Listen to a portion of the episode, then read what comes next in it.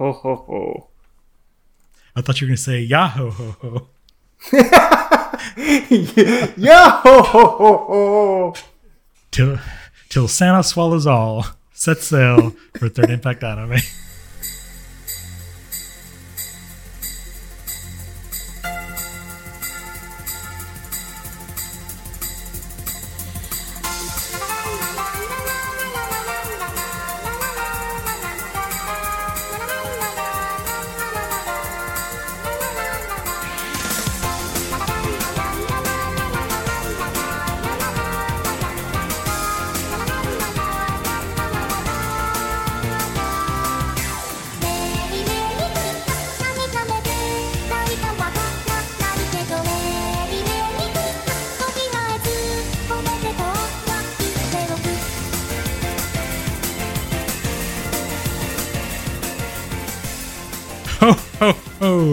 And welcome to another episode of the Third Impact Anime Podcast. We're doing something a little different this time. We're going over our anime Secret Santa picks. Uh, I will be your host today. I am Tobias, the blue nosed reindeer, on board the Merry Go. And I am joined by my co host. This is Bill, and I am cataloging and checking the anime naughty or nice list. I might have to check it twice, or three times, or five times. And we've also have. Hey, I'm Austin, and my favorite Christmas carol is Joy to Zawarudo! It feels like Tokyo Tamares every December for sure. okay, well, let's give a little explanation for what this is. Uh, for not for people that aren't so in tuned into the Anna Twitter podcast world, the Anime Secret Santa is a thing done every year by bloggers and podcasters. This originally started with the Reverse Thieves podcast. Uh, the mantle was changed over to the AGC podcast a few years back. And word on the street is um, our friend Corey at the Taiku cast is going to be taking it on in the future. Uh, the general idea is that uh, people with uh, outlets, whether they be podcast or blogs or what have you, uh, all throw in. They all um, are chosen a Secret Santa at random, and they provide their um, Secret Santa with three choices of series based on what they do not have on their My Anime list, Anime Planet, Kitsu, what have you, uh, lists. Uh, I think last year, I want to say you and Bill both participated last year, correct? Uh, yeah, I did for sure. Um, I've participated, I think, twice at this point. This is going to be my third one, and each each of those previous times, I wrote my review as like a blog post on thirdimpactanime.com. So this is the first time I'm actually doing it like in podcast form, which I would kind of prefer to do that anyway because I fancy myself much more of a podcaster than a blogger because I can I can speak a lot faster than I can write. So it'll be nice to actually verbalize and talk about my picks for this year. But yeah, it's it's always been a fun time, and I'm really happy that you guys are here to uh, have fun with me. And this is my actual. This is my first time doing Anime Secret Santa. I've known about it on the periphery for a while, and I was always like a little nervous about doing it. But I just said, "Screw it! I'm going to take the plunge this year and give it a shot." And it's been a lot of fun. It's got me to watch things that I've heard about and that have been on my backlog for a while. And funny enough, and we'll get into this later, but like my previous two Secret Santa picks that I've watched, I actually really didn't like all that much. I didn't click with them. And you can go back and read my reviews if you'd like, but I'm happy to say that this this time I actually really did click with my with my pick, so that's good to hear. Yeah, I'm, I'm kind of in the same boat as Bill, where I was felt a little intimidated being among people that are already established in our community, and also the the biggest hurdle being a curated my anime list. like I hadn't touched mine in about ten years, and even then it was, oh, geez, I don't even know what I was thinking back in you know 2008, 2009. Did you, re- did you rate like Elfen Lied like a 10 out of 10 or something? You know, when I first saw it, I probably did. that was a that was a different age of Tobias. Let me put it that way. Um, but I, I sat down. I said, you know what? I'm going to do it this year. So I started fresh with a new Anime Planet after uh, uh, hearing Austin talk about it earlier in the year. It's a cool website. Best I like movies. it. Of, uh, what was it the movies of the 2010s podcast? Yeah, our best 15 of the of the 2010s. Yep. Uh, Anime Planet seems to solve a lot of my problems with my anime list. Uh, it seems like a website built in the past decade, for one. uh, so I put forth the effort and submitted, and I'm really glad I did because, like you were saying, I the, my picks were great. My picks were honestly things that I've been uh, wanting to watch anyway, so it worked out uh, overall. Yeah. Okay, I don't think well, I've ever gotten a suggestion of something that I just like was completely uninterested in. So shout out to all of my previous Santas and this one for giving me stuff that I think would actually be interested in. You know, whether or not I actually have time to get to them all is another thing, but yeah, everything has been uh has been a good suggestion. And I definitely also plan to watch the stuff that I didn't get to. And yet you still didn't watch Kill Me Baby that you got last year. I did not watch Kill Me Baby. It's been a year. It's been a 365 days, give or take, and I still haven't watched Kill Me Baby. I am a pathetic. Well, maybe you'll get that again next year. maybe. well, before we begin, let's uh, you know, this is the last episode we'll get before the holiday season, the second to last episode of 2022. So, Austin, why don't you hit us with some Christmas cheer and yeah. set the mood for us?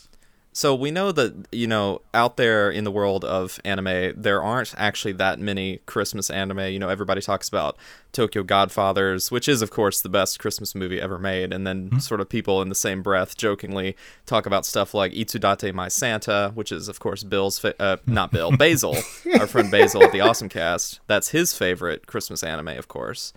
And uh, but I I, I kind of wanted to pose this question to you all. So irregardless of whether or not the anime is actually about Christmas or centers Christmas at all, what is the most Christmas anime and what is the least Christmas anime to you? What do you think? Bill, do you want to go first? Sure. So the one that's the most to me, it just popped in my head, would be uh K-On! did a Christmas episode. Mm, and okay. they they didn't it's not really about um, the holiday itself, but it's more of an excuse to just see friends and have a party, like, and all, and they decorate their house and exchange gifts with each other, and uh, eat a lot of good food, and of course, snow comes down at the very end. So, and I think um, for people who don't view Christ, uh, Christmas as a religious holiday, it's a, it's also just a kind of a good coming together of friends and uh, just giving kind of thanks and hoping for the next next year to be well. So uh, that's kind of what I think of as a the most anime Christmas thing I could think of would be the uh, Christmas episode they did in K-On! And what is the least Christmas anime that you can think of? The least Christmas. Uh, I I need to finish it, but Maybe the least Christmas would be like something like Black Lagoon. Because I don't. Why? I don't because like everyone's selfish and out for themselves. Yeah, they're bounty hunters, and it's all about the money. They're not. They're not thankful for uh, being together. they they're just there because each of the pre, each of the people in that group have a skill, and they just want to get their money. so I don't. I don't picture the characters of Black Lagoon uh, celebrating Christmas or having a Christmas party. Okay, as far as myself, when I think of Christmas, especially Christmas in Japan and Japanese culture, you can't help but think of KFC. Mm. And mm. you can't help but think of KFC and not think about the Colonel. So I think the most Christmas anime is, in fact, Higurashi when they cry. Please do tell. well, yeah, no, I think I, I think considering what, what Bill was saying, there's a lot of anime that does Christmas episodes, you know, one on one shot sort of deals. But when I think of one particular work, um, besides the obvious ones, I think the uh, Haruhi Suzumiya movie makes me think mm. a lot of Christmas. It doesn't yeah. really revolve around Christmas. Well, I mean, the, the setting is Christmas, of course, but it's not about Christmas. But the imagery for that holiday is very present in that movie. It's it's very much like Die Hard. It's it's a Christmas movie without being a Christmas movie uh, in the same vein. Uh, as far as least Christmas anime, I'm gonna also have to give that to Higurashi when they cry, because when I think of Christmas, I don't think of little kids killing each other. no, I think the uh, the least Christmas anime, um, you know, Christmas takes place in December every year, so the furthest point away from that would be in the summer when it is super hot. And that, of course, would be summertime rendering, another anime where kids kill each other. So there you go. I think you I think you have a specific theme on your mind for some reason, Tobias. hmm. Hmm, hmm. Well, for me, I'm trying to think like the most Christmas anime. I'm actually going to kind of take Tobias's idea and kind of flip it on its head because I'm going to pick an anime that takes place uh, definitively in the summertime, and that's Barakamon. And we were actually talking about that in our Discord not too long ago because somebody brought up Bakuman, which is not the same anime, uh, and it, it often gives. And whenever people uh, talk about ba- uh, uh, Bakuman, it gives me an excuse to uh, interject and be like, "Hey, actually, you know what's a good anime? Barakamon, and that is a good anime. Uh, it's it's about this guy who."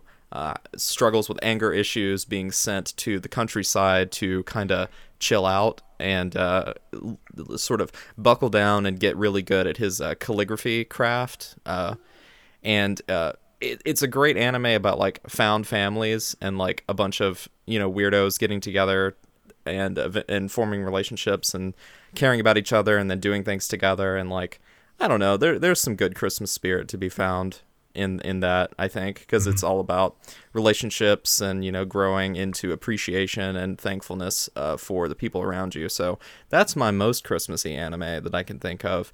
Least Christmassy anime? I don't know. Well, one anime that I constantly think about during the winter months because I first watched it during wintertime and it takes place during wintertime, I think, is uh, Fate Zero. But uh, yeah, Fate Zero is uh, is is pretty far from being uh, anything Christmassy. Uh, much like Black Lagoon, all of the characters are kind of, you know, they have their own agendas. They are uh, out for themselves, uh, for their own goals and aspirations to win the Holy Grail War. And it's not very Christmassy at all, but it has a lot of snow in it. So there you go.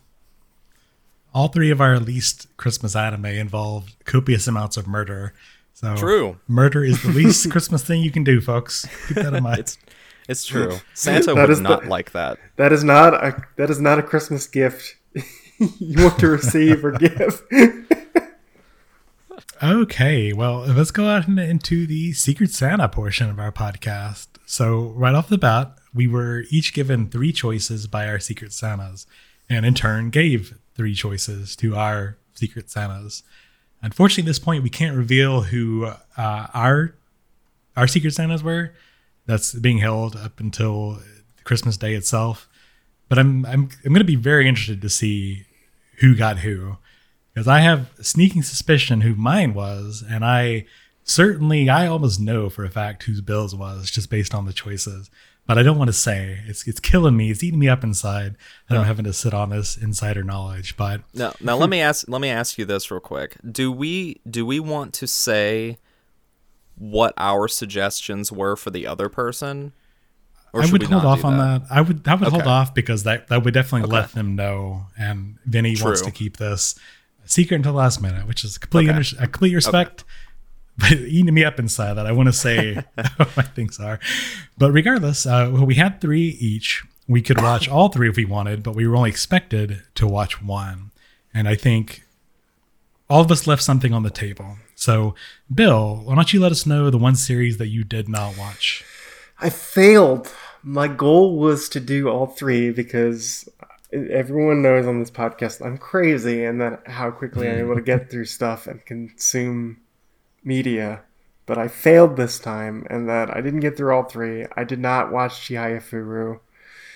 Um, Shame. Shame. I know. Shame. I know it's it's Shame. it's an anime that I've heard multiple people talk about. It's got a very strong following of just people praising it up and down, up and down, and it's something I want to check out.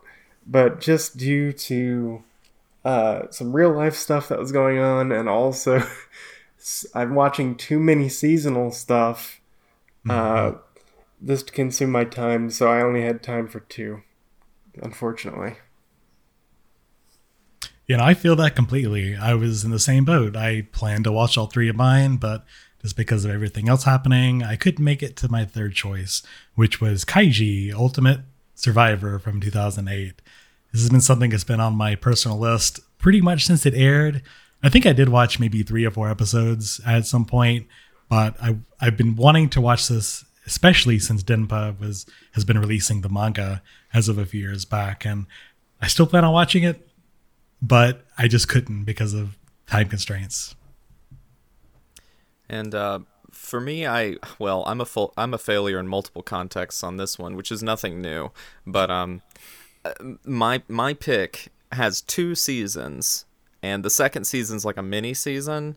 But I actually didn't get a chance to watch that. I was only able to watch season one, so I've got some some content left out there to play pickup on after this episode is over. And of course, I didn't get a chance to watch my other two things, which were um, Boogiepop Phantom, the original one from the late 90s, and then uh, Kino's Journey 2003. So, two like classic, like very melancholic series. And then the one that I actually got is is pretty hype. So I kind of went for the one that I knew was going to be a little bit more fun and energetic. So that hmm. that's kind of my reasoning for why I didn't get to those two. Can I ask? It is funny I, that you got two series that are more slow. Yeah. Compared to the one you picked, I, I definitely can see why you picked the one you did. Yeah, I absolutely. Would, I would think you would have watched Boogiepop Phantom because I thought like Tori would also be into that show, so you might well, have you seen know, it already. You know, we all have blind spots, and I've seen like, I've seen like two or three episodes of it, and I like it. It's it's pretty good but it's just one of those things I just haven't gotten around to finishing it yet. if to be completely honest, you would have fallen asleep watching either Boogiepop or Kino's Journey. So you know, it's a good I, thing you didn't. I do like to fall asleep. It's been known to happen. I mean, I uh, bet you fell asleep to Great Pretender at some point.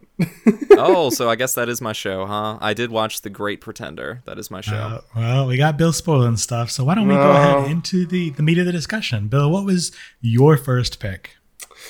you know, someone the the um, person or persons just uh, their first show they suggested was a very sophisticated, very complex show. After seeing probably my, me watching all of LOGH and uh, Godzilla Singular Point, so they decided, you know what, we're gonna send you something as sophisticated as that. We're gonna send you Keijo, mm. uh, Hi, Hi Fit Girls from uh, 2016.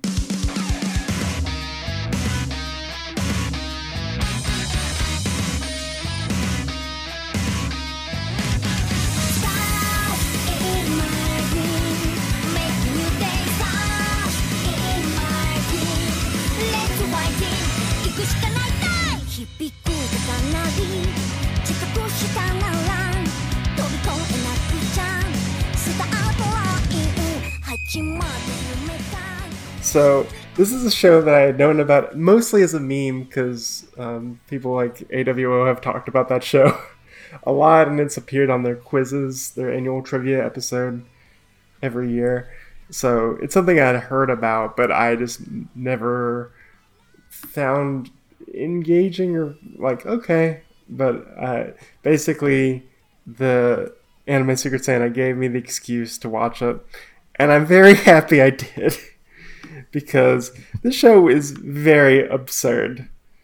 Uh, so, the basic premise is what if we combine Fist of the North Star like special moves, but with fan service, and their special abilities are not coming from their hands or their legs, but their butts. And that the goal the main premise of Keijo is Keijo is a professional sports league where young girls and women are on different environments and they're trying to knock each other off with their butt into a pool of water. I know a very complex sport. mm. Sounds but, difficult. It's almost, it's almost like like sumo in a way, but you're only allowed to use your your bottom and your chest. Kind of. Yes. You have to knock each other out of the arena. Yes. Um, yeah, it's but, like it, it, I mean, isn't isn't soccer rules exactly like that? You you can't use your hands; you can only use your butt. I don't I don't know anything about sports. Uh, in soccer, you can use your your feet, uh, your forehead, and your forehead to. Uh, but I think what I found surprising about Keijo is, I thought it was going to be a complete fan service show like nonstop and yes, there is fan service, like of course with the show, but they treat the sport super serious.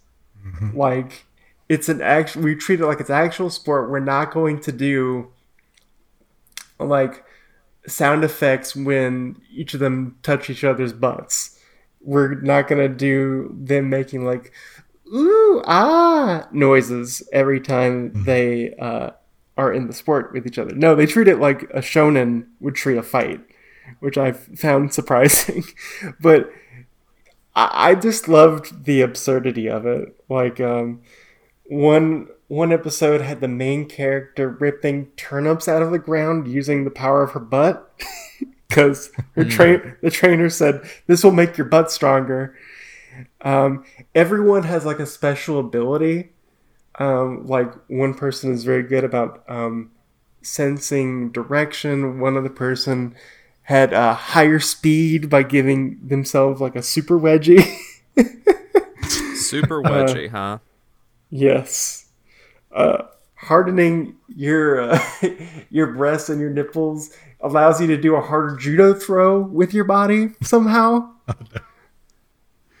uh, and it, it just it got absurd, like where the final fight was almost was basically a Gundam character from like Gundam uh, Double Zero, where uh, they face against this person and they're one personality, and then they flip their hair the other way and they're another personality. Oh. Mm. Uh, I think one was- manga panel I saw back when it was airing is one girl has like the spirit of a wolf in her Some- butt. Yes, It's like yes. She summons, she summons a wolf stand. It's a no, pretty much. no. It's it's a dragon. It's a dragon, it's a Tobias. Dragon. okay.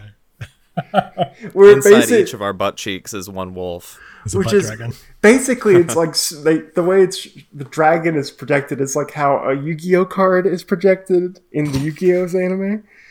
But uh, yeah, I loved the Fist of the North Star like absurdity with it, and it's funny to me that Xebec, who are now dead, uh, they're mostly they were mostly known for their mecha shows, and they were doing this. Uh, the other thing that surprised me was uh, how short this was, because usually sports anime go very long. Like I, I think of something more like Ace of Diamond or Big Wind Up, where it's multiple seasons, or Yowamushi Pedal. And they could have dragged this out as long as they wanted to, but they did not. And I, Is this well, I like based on like a pre-existing material, or is it an anime original? it is a manga, and the manga was still going I- when when the anime was going. Yeah, that's what I was gonna ask. Like, how much, uh, how much did they actually get to adapt versus what exists? I think it, they adapted four volumes of the manga. Okay, okay. um, but it goes at a very fast pace. Like they don't spend like so much time doing like tournament arcs like every single episode, and all and the fights are usually under like one to two episodes, which which is nice. My only real com- my two big complaints with the show are one because of the short brevity, which is nice. It shortchanges other characters. Like only maybe one or two characters get a lot of main focus, and it, the other characters are kind of more incidental or there to show off a particular ability or power. Um, which, I mean, I'm not expecting like character complexity with this type of show, but it would have been nice to see other characters get more screen time. And then, as like a petty complaint, and a, this is a Bill fan service complaint, there there was a lot. Where was like the older women in this show? There was maybe like one older woman character that was basically the trainer, and that was it. Which made me sad. I, I was hoping for more diversity of ages, but that that did not. That was not the case, unfortunately, which made me sad. Wouldn't be Bill So- if you weren't asking for the mom character. So, how, how does it rank uh, compared to Idolmaster, which you just uh, reviewed on the podcast? Um, I think. Do, do you think that? Do you think the show would have been better if they if they were singing while they were also trying to knock each other down with their butts? You know, they could have done a musical episode as a bonus. That would have been Yeah. cool. But uh, but no, I um, I, I it's- I can't compare them. They're apples and oranges. Uh, but I, I enjoyed my time and I love the absurdity of it. So if you like things that are absurd and are able to make, not take things so seriously, I would highly recommend Kai- Keijo, which uh, I am surprised to say, but after I think after watching the absurdity that was Birdie Wing at times, this uh, was a nice kind of uh, um, what's the word? A chaser, um, maybe. Yeah, chaser for the more absurdity of Keijo. So this is one of those things that's been on my list as well for a long time. Like I watched three or four episodes when they aired, but kind of never got around to it. Uh, I do appreciate that they take the sport seriously, though. They like the absurdity contrast with it being a a sports anime, and that's what I think makes it work, rather than just being a fan service thing. That's probably why people tend to like it and recommend it to people because of those factors. Exactly. Yeah, I think if it was it's more of a fan, se- if it was more of just boob and butt fan service, and that mm-hmm. was it, so like a lot of things that uh, like companies have released, it would just the the people who are into that type of show would talk about it for a month and then it would go away. But Keijo has seemingly had more staying power where even though that show came out in 2016, I still hear people occasionally talk about it. Yeah, Just reminds exactly. me how long ago 2016 actually was. A lifetime ago. This is this is Honestly. now a classic anime series. Yeah, it's vintage. Hey, Bill, any closing thoughts on Keijo? Uh, just just a grand old time. It's it's still streaming on Crunchyroll as of this recording, and did you watch the dub? Because I know I know Funimation uh, released it and they dubbed it. So did did you get a chance to listen to the dub at all? I don't watch dubs. Oh, excuse me. Yeah. Do you do you even uh, speak English, Bill?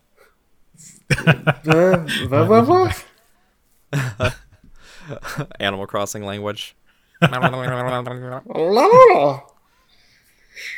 yeah, I, I'm somehow I'm speaking English right now. I only speak in Murloc. okay, well, speaking of English dubs, let me go on and go into my first choice, which was Housing Complex C. Uh, I bring up that comparison because uh, this is unique in that it is produced by Jason DeMarco and Williams Street of Adult mm. Swim and Toonami Ooh. fame. The actual staff were Japanese, but the, you know the money and the funding came from America. And uh, right now, you can watch the English dub on HBO Max. Uh, this did air just this October for Halloween uh, but the Japanese dub has not even like aired yet. So this is one of those rare series where we only have the English dub as of this moment. Oh, so hold on, hold on just a second. So your your Secret Santa would have had to have recommended this to you like the week it came out. I I guess that's the case. Um, you know, I didn't really think of it at that time. I only really noticed in compiling my notes for today. But yeah, that's that's a good point. Maybe it was already sort of coming out. Uh, I could be completely and totally wrong, but I'm pretty sure I'm not. Yeah, so anybody listening, new. yeah. If anybody wants to provide some additional context for Housing Complex C, feel free to do so. But um, yeah, so even though this was produced here by Williams Street, we have uh, the writer is has goes by the name Amphibian, uh, they are a writer for horror games, uh, most notably Raging Loop, which has gotten a oh, lot yeah. of commendations and endorsements from uh, Geno Robochi and mm. Ryukishi 7. So well established, um, you know, horror, Japanese horror names, at least modern horror names. Uh, this was directed by Yuji Nara and animated by Akatsuki, which is notable because they are not notable. uh, Akatsuki has uh, only done in between anime production and some commercials apparently, but not really. I think I saw one thing, some forgettable thing on their ANN entry. So like this is kind of their first thing that that they've done really. And likewise, the director really doesn't have a like any credits to his name besides this. So completely new entrance. Uh, however, there are I would say there's at least one name that is notable. The character designs, the original character designs for this series, were done by Yoshitoshi Abe of Serial Experiments Lain and Haibane Renmei fame. Nice. Uh, so you can definitely see that uh, if you're sort of looking at the uh, the series. Now, that all being said, we've got a couple notable names there, both east and west. What did I think about Housing Complex C? I did not like it. Ooh. And to be to be completely fair, my Secret Santa. Let me pull up the email here. Uh, they specifically Did they specifically say you will not like this? Okay, so in my in the email I got, uh, they say it was an interesting attempt at horror, and I'm curious to know what Tobias thinks of it, whether or not it was successful at what it set out to Ah. do. So this person specifically asked for pain. you know, you, you get a Secret Santa gift, even if it's not something you want, you at least feign like you wanted it, you know. But this person specifically asked for my thoughts, so I'm gonna give it. I didn't like it. Now, last night when we were talking about this podcast, I said I cannot wait to tear into this series tomorrow. True. And I, I said that when I was just starting episode four. And what I'll say is that overall, I think the first three episodes, it, it's only four episodes, by the way, another interesting thing. Uh, my thoughts would be a lot worse if this were trying to do a full length show. But because it's only four episodes, it's like movie, so I could sit through it. That was my reason for doing so. Anyway, the first three episodes, I would say were like a one star out of five. Oof. The fourth Yikes. episode was a two star out of five. So it actually improved the, the series overall. And that really made me think. You know, it's one thing to just watch something you hate and you loathe and that's it. But because the last episode actually was a bit of an upswing, it got the gears in my brain working about what I thought about the whole thing, which a little more complex than just complete despising it. Now, the major problem with Housing Complex C, and let me give a little synopsis here. So, it is about a- an apartment complex, Housing Complex C, which exists on a seaside town, so almost like a rural uh, area, and it it's about a couple of girls that live there, as well as some of the older occupants, and sort of how they interact. It's since it's more rural, everybody knows everybody, and there is some mysterious stuff starts happening. A underground storage unit is found with um, old uncovered things. There is a group of um, Muslim immigrants that show up. I believe they are Bangladeshi um, fishing interns that are staying a summer in Japan. But you have all these sort of elements that sort of create a mix, a an optical illusion, if you will, of uh, of strange phenomena. And it's only four episodes. It tells a pretty tight story what it does. The problem with Housing Complex C is that it constantly references things that are better than it. It is entirely possible to make a show or anything that is chock full and built on references of other things and make it better.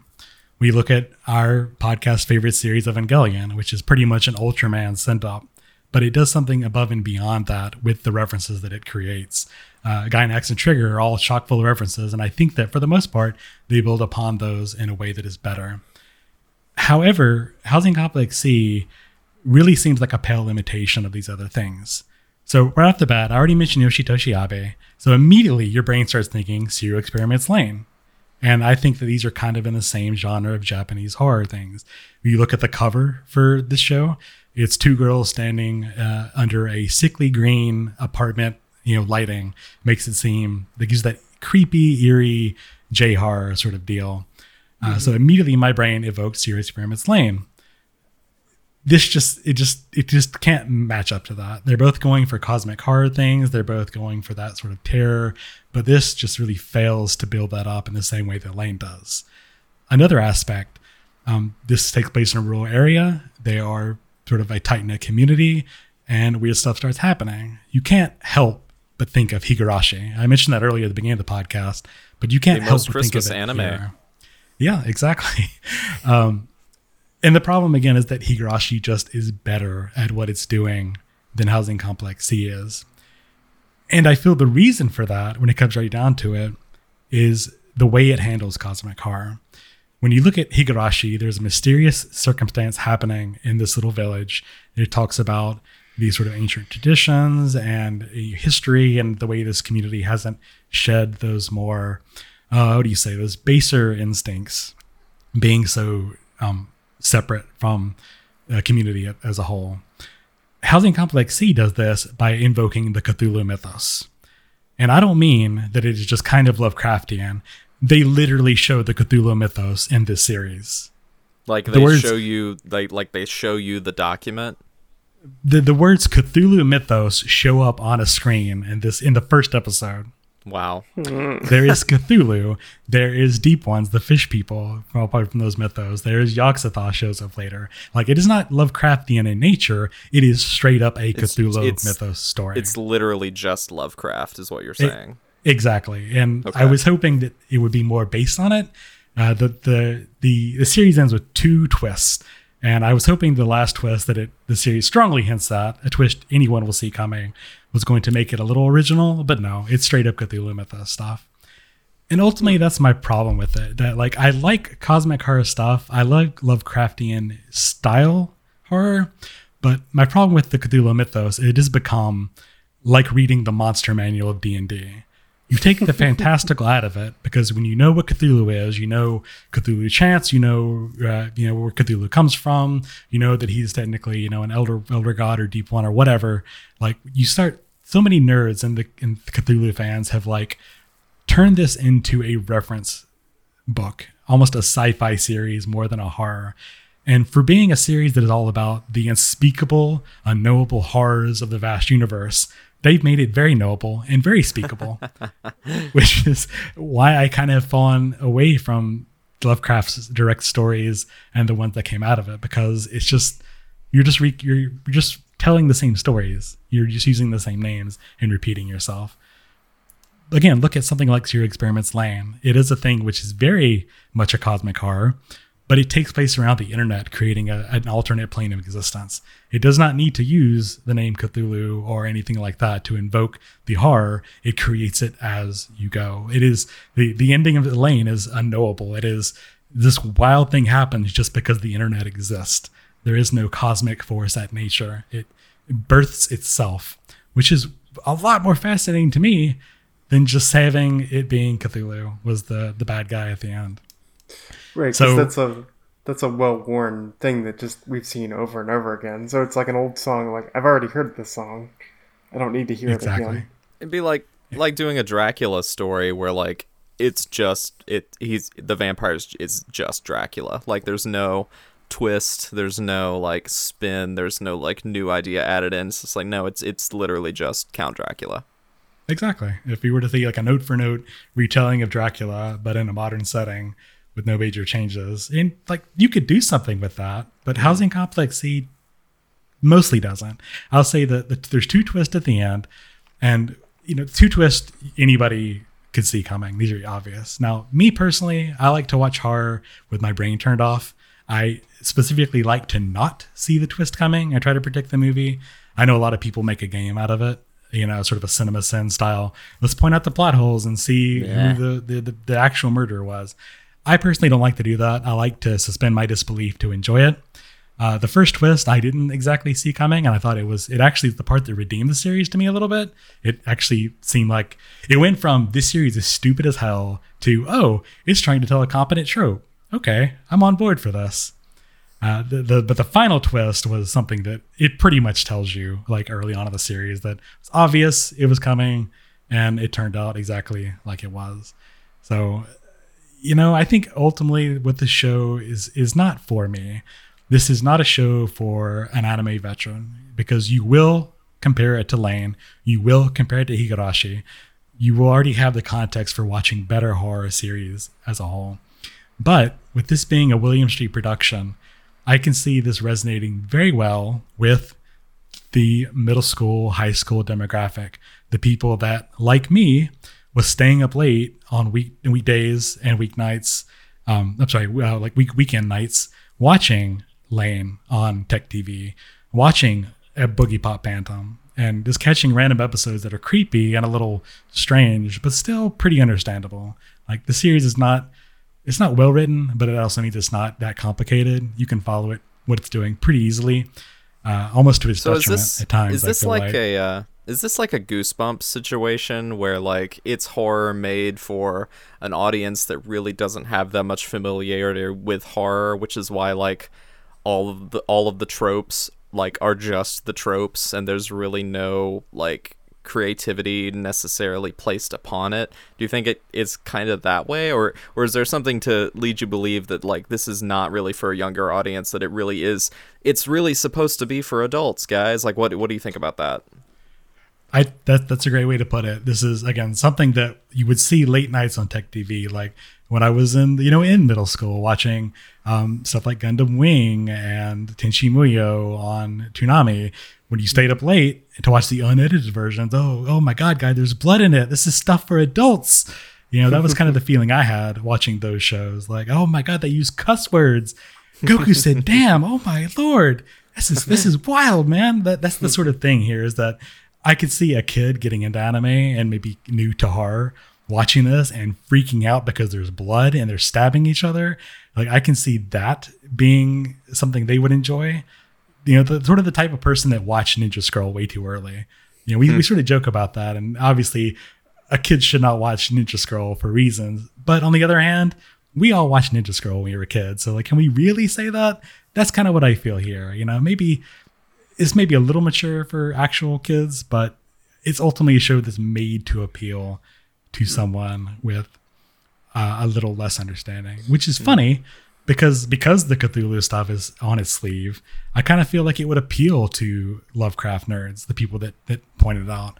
I certainly, I mean, I've I've been aware of those stories for a while. One of my one of my best friends is really into the mythos. So I've you know heard of these things. I've played the role-playing game. Uh, the call of cthulhu role-playing game is actually really popular in japan right now more popular than dungeons and dragons. So it's it sort of makes sense to see more anime um, use this sort of stuff. Uh, even pop team epic this season has referenced Nyarlathotep and cthulhu as jokes as bits uh, in, in, in the series. So it, it's kind of funny to see it finally become mainstream but just because I personally have almost a vendetta against it because it's become so cliche and tropey to me, I feel like that's actually a detriment to the storytelling it's trying to do.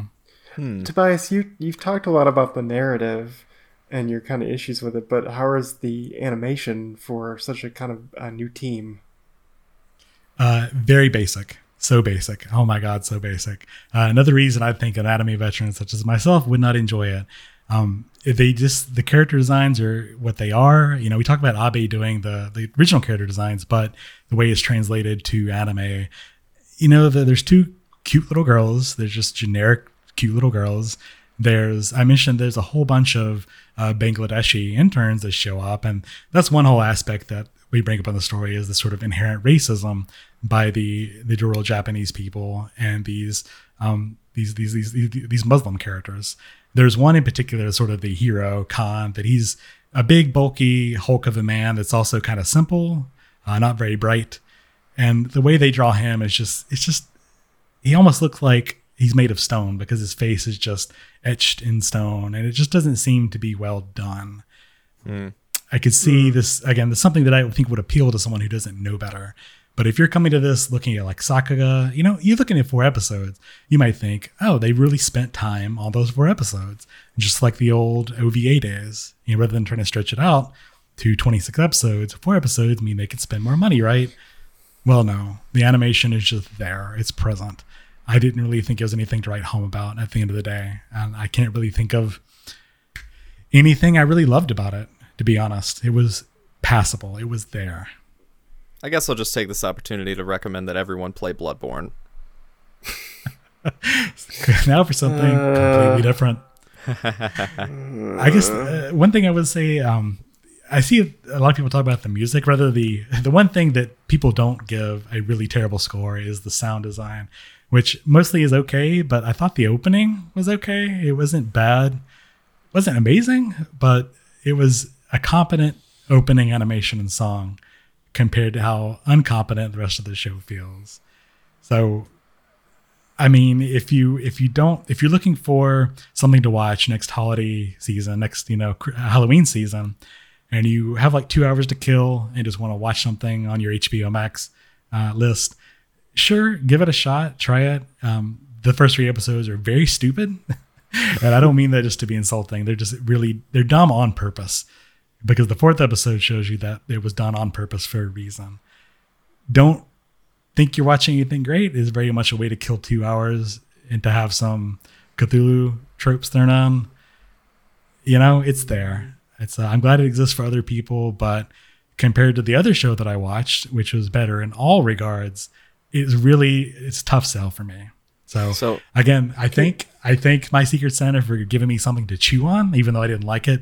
I did have a lot of thoughts. I did go from despising it to actually thinking about it, and I'm gonna probably check out the visual novel that Amphibian worked on, Raging Loop, because of how many good reviews it's gotten. So I do want to thank my Secret Santa, but again, you asked for it. I didn't like the show. So Um, you could sum what- it up with uh, housing complex. See you later. Yeah. oh man. So th- th- you might not have realized, but the C in Housing Complex C is for Cthulhu.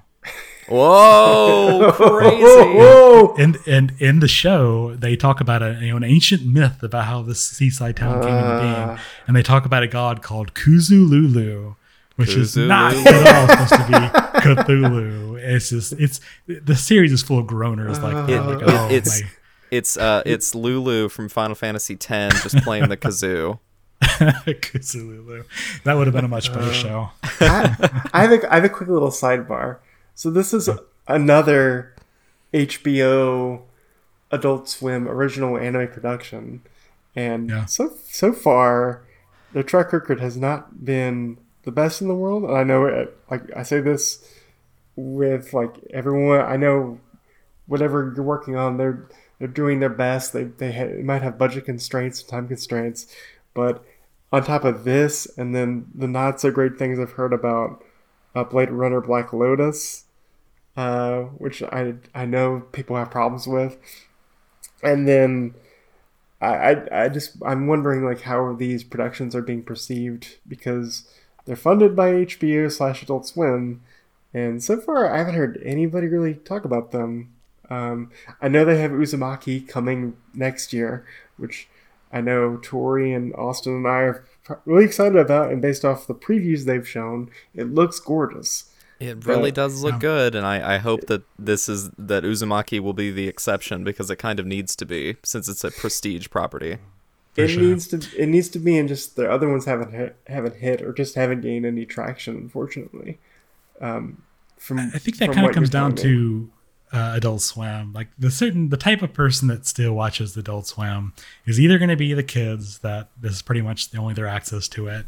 It's going to be the early twenties stoner that is just watching stuff, you know, at midnight and is amazed by anything, no matter what anime it is. They're just they're just happy to be watching Japanese animation and with you know with their brains turned off. Are these the Adult Swim you have a, a, a genre of diehard fan that just watches anything that comes on the TV because they have nostalgia for the programming block as a whole. I think this is kind of for those people. For someone like myself that is a, an anime pervert that like knows things like the animation studios that knows names of directors, you know, that knows names like Gen Urobuchi and Ryukishi 07. Like this is not for us, I feel like. And you're right. Like, are these shows actually doing anything for the the stakeholders at play? Who knows? But you have something like Blade Runner that got a big push a few years back. I can see why they would just throw throw franchises into the content mill.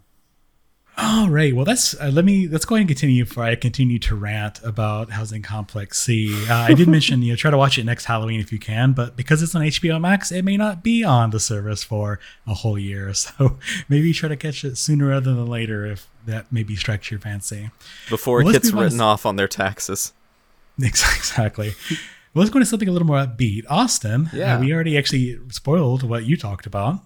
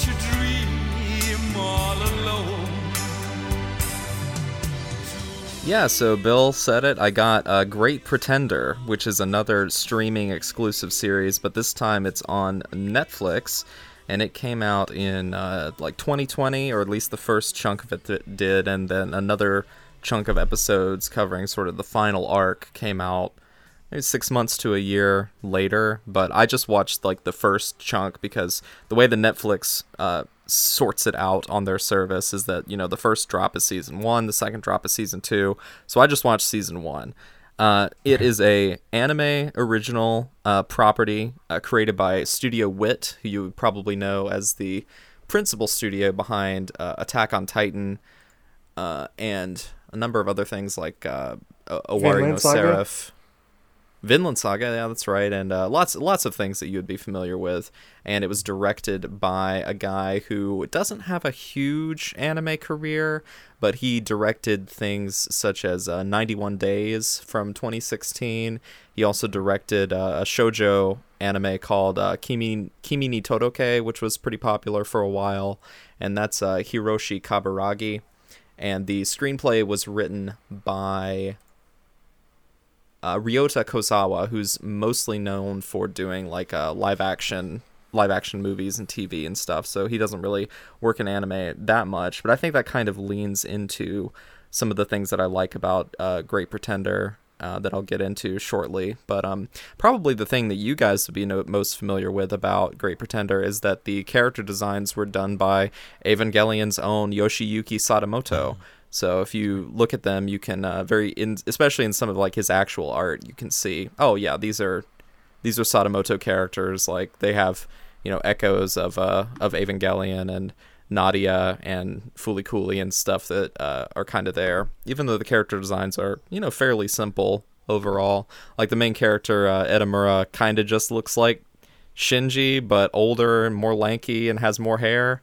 Uh, which is not not uncommon for Sadamoto because I think we've all seen the meme about like how to draw Shinji and then you just draw Nadia and like get rid of her earrings, uh, which is a good meme. It's a good good joke. But um, so the general premise around uh, Great Pretender is that you follow this group of uh, con artists, basically, and uh, there's a, a group of ah, one, two, there's like four central con artists that you follow. They're a little bit like the Lupin gang, but they're a little bit they're not quite as like chummy as as the Lupin gang tends to be or like the Cowboy Bebop gang. It's like they're they're definitely more like coworkers than like friends in that sense. And they don't really I mean they do but they don't really develop that camaraderie with each other as the show goes along. But but anyway the show is kind of broken into uh a few episode chunks of like specific cons that they're trying to pull off. Like the first con in the first chunk of episodes is that uh, Edamura, our point of view character, and uh, Laurent, who's like a, a seasoned uh, con artist, and he goes after like uh, really big fish. Like he goes after like um, really powerful people and tries to rip them off. Whereas like Edamura, our POV character, he's more of like a small time crook. Like he he tries to scam people out of like the first scam that you see him do is like he tries to scam somebody out of like like a few hundred dollars for like some like their air conditioner being broken or something like that like a really small uh, scam like that. But he gets he gets in with laurent and they try and rip off a big time hollywood producer by uh, who is also a drug dealer. They try and sell him like a fake drug that's like oh it's the greatest drug ever created by science uh, but it's actually like just candy and they do this whole elaborate con to get him to be convinced that like it's this really cool hot new drug that's gonna like uh you know change the world and everything. It that first con is like so obviously inspired by uh, breaking bad and like some of the things that happen in breaking bad. Because like there's like this whole section where like they're like they're building the meth lab essentially and there's a it, it's not like a one-to-one comparison but there are some cam- there are some uh, things in common between like the Hollywood mogul who's also secretly a drug dealer. Like between him and like uh, Gustavo Fring, and um, you know, just all these characters with their own individual motivations, trying to like keep the lies going, and what they will do to try and keep the lie, you know, alive, so that they can get what they want and rip off the people they're trying to rip off. Um, let's see. Oh gosh, where else do I go with this? There's so much that happens in the show, and that's that the the whole drug dealing uh, con is like the first story, and then there's two more stories in the season. The second one is about like like an airplane race, and then the last one is about trying to con this um, art dealer who's like this huge scumbag that some of the characters have a history with. Um, but overall, I thought the show was really very enjoyable. I thought that the cast of characters were uh, very fun, and each each part kind of loosely centers around a different character, and you kind of figure out their backstory and their motivations a little bit more. Like the first one follows Edamura, our POV character, and we get a lot of um, things about him, like why he's a con artist, um, and uh, sort of his fraught relationship with his family. And then in the second one, it follows um, another character in the gang named Abigail, and like she comes from she's like a a former child soldier from the Iraq War and she's got a really interesting story and it kind of evolves like her history with like her family being involved in like the bombing of of Baghdad and things during the war in Iraq. And like she has a confrontation with a uh, a military soldier who was there at the time and that's really good drama.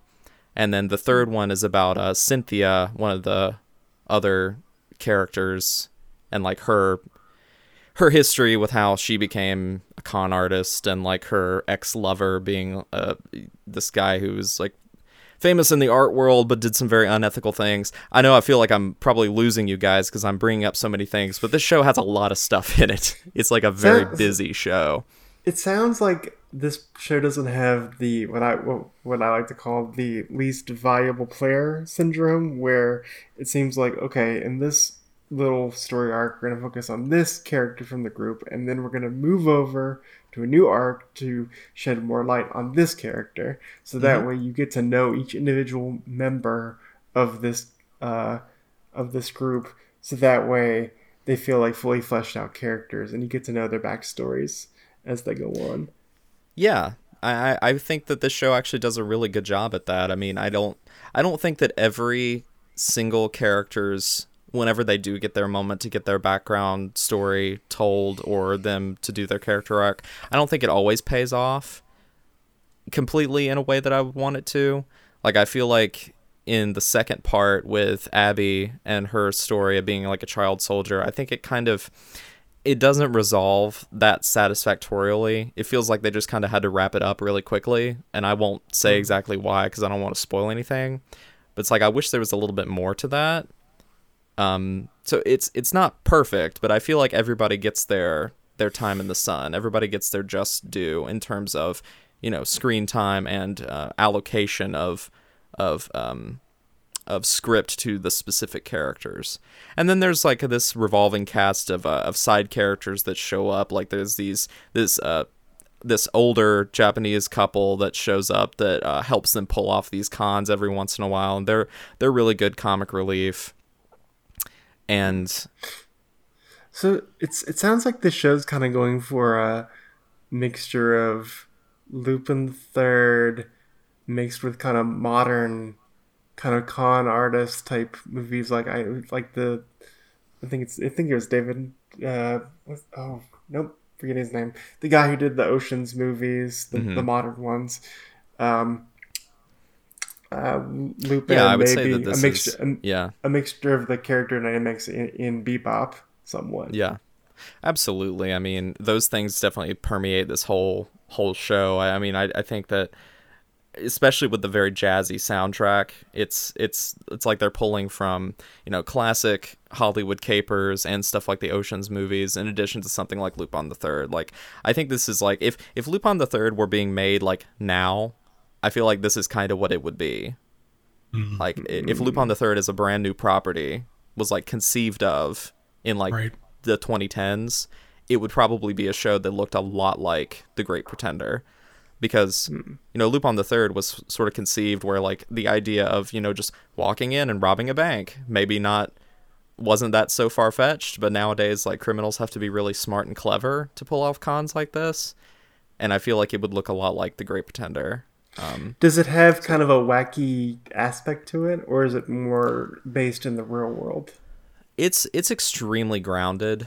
Um, I think there's some things that are a little bit fantastical, but most of the stuff that happen in the show is like fairly believable, which I which I think is why I would say I don't know if the writer has specifically said so, but why I, I feel like Breaking Bad is is something that would be pretty influential on this because you know even there's a lot of things that are a little far fetched in Breaking Bad, but most of the stuff in it are is like it's re- reasonable that it could happen. Like there's not too much suspension of disbelief going on here, and I feel like uh, the Great Pretender is also fairly plausible in that regard.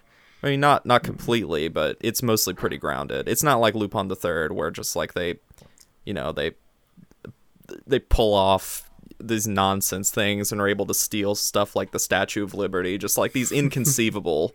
Like Yeah. nonsense heists in Lupin the Third, like that's just not that's So- not the so tone there's- that Great Pretender's is going for. So it, it definitely feels not- like they are going for like almost a Hollywood Tarantino style of gangster thing that is Definitely. com- comedic in what it's doing, but also you know people are shot and stuff like that happens. It's not goofiness. And there are lots of real stakes too. Like um like I said with with Abby being like a child of the Iraq war, it's just like, well that was an actual thing that happened. You know, there were actual people traumatized, you know, civilians there um that have to deal with, you know, their family being murdered um in front of them and stuff like that. So that's really real.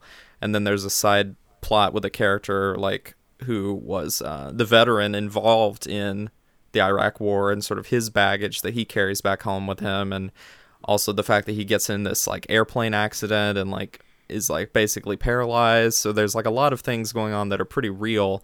And then in the third story, it's like very much like the the aftermath of like a uh, a relationship gone wrong. So like you see like the our, our character Cynthia, like you see you've seen her and who she is in the present up till this point and then you kind of get a glimpse of like what heartbreak in her life sort of you know switched a button in her brain from being like this um this uh, more happy-go-lucky girl who really wanted to like become an actress to basically you know becoming very cynical and becoming like a, a professional con artist. Like you kind of get you know where she came from and sort of what traumas led her to different decisions that she made in her life so it's it's pretty grounded it's very it's very hollywood i would definitely say so and it's very unabashedly so i mean the the first scene in the first episode is where uh, Laurent and Abby basically, in, a, in an attempt to uh, coerce Edamura into working for them, they hang him upside down by a by a, a rope from the Hollywood sign. So you know it's very like, it's very Hollywood film inspired. You mentioned earlier this being sort of a, a modern day Lupin in some ways. Do you feel that like Lupin it could be a forever series or does the ending like really definitively wrap up Great Pretender? Well, so far from what I've seen in this first season, and I know generally speaking what happens in the next set of episodes that I do plan to watch, it feels like a story that if they wanted to make more and more Great Pretender with this cast of characters, they easily could. But it seems by by the way that they've specifically structured this story, it's just like each part of it. They call them cases, like they're broken up into cases, and there's four cases. Um, there's four cases for the four main characters. Each case is a different con, but it's also a different focus character where we learn about them. And once they're done with all four characters, I mean, to me, that sounds like they're done with the series. But if they wanted to kind of abandon that format and just do like caper stories or um, heist or uh, con artist stories, they very easily could do that. But that would just be up to whether or not I guess they could think of really good uh, cons to come up with. But it's not really like Lupin where these characters are more archetypes that you can just throw into stories forever and ever. This No. is a specific narrative that happens and Yeah. it comes to a resolution. Pretty much. I mean, I, I think it's more like Bebop in that regard, where like if you look at Cowboy Bebop, you could easily see how they could do more, but it's like a pretty wrapped up story. And I have a feeling that by the end of the episode, the second season, it's probably going to be like that. But unfortunately, I've also heard that the second season isn't that strong, so we probably won't get any more Great Pretender anyway. But I will say, you know, even with that being said, I've really enjoyed I really enjoyed watching what I did. I think the first the first case with the drug dealer is by far the most interesting. The one with the airplane race I thought was a little bit hit or miss. It could have been a little bit better. Could have been probably could have picked up the pace a little bit. And then the third one is like very much focused on like this sort of lost love plot, which makes it really distinct from the other two. So I very much enjoyed that one as well. So it, it's kind of up and down, just like you know certain episodes of Bebop or certain episodes of or certain like takes on Lupin the Third. Yeah, I mean, I watched an episode or two of this. I think, uh, I think I didn't we watch the first episode? I think in the old Maybe. apartment. It's, I seem to recall Probably, that. yeah. And what what what I remember the most is are like the visuals, specifically the way that there's there's lines, but the shading is very like solid shading. Yeah. it's it's not very rounded.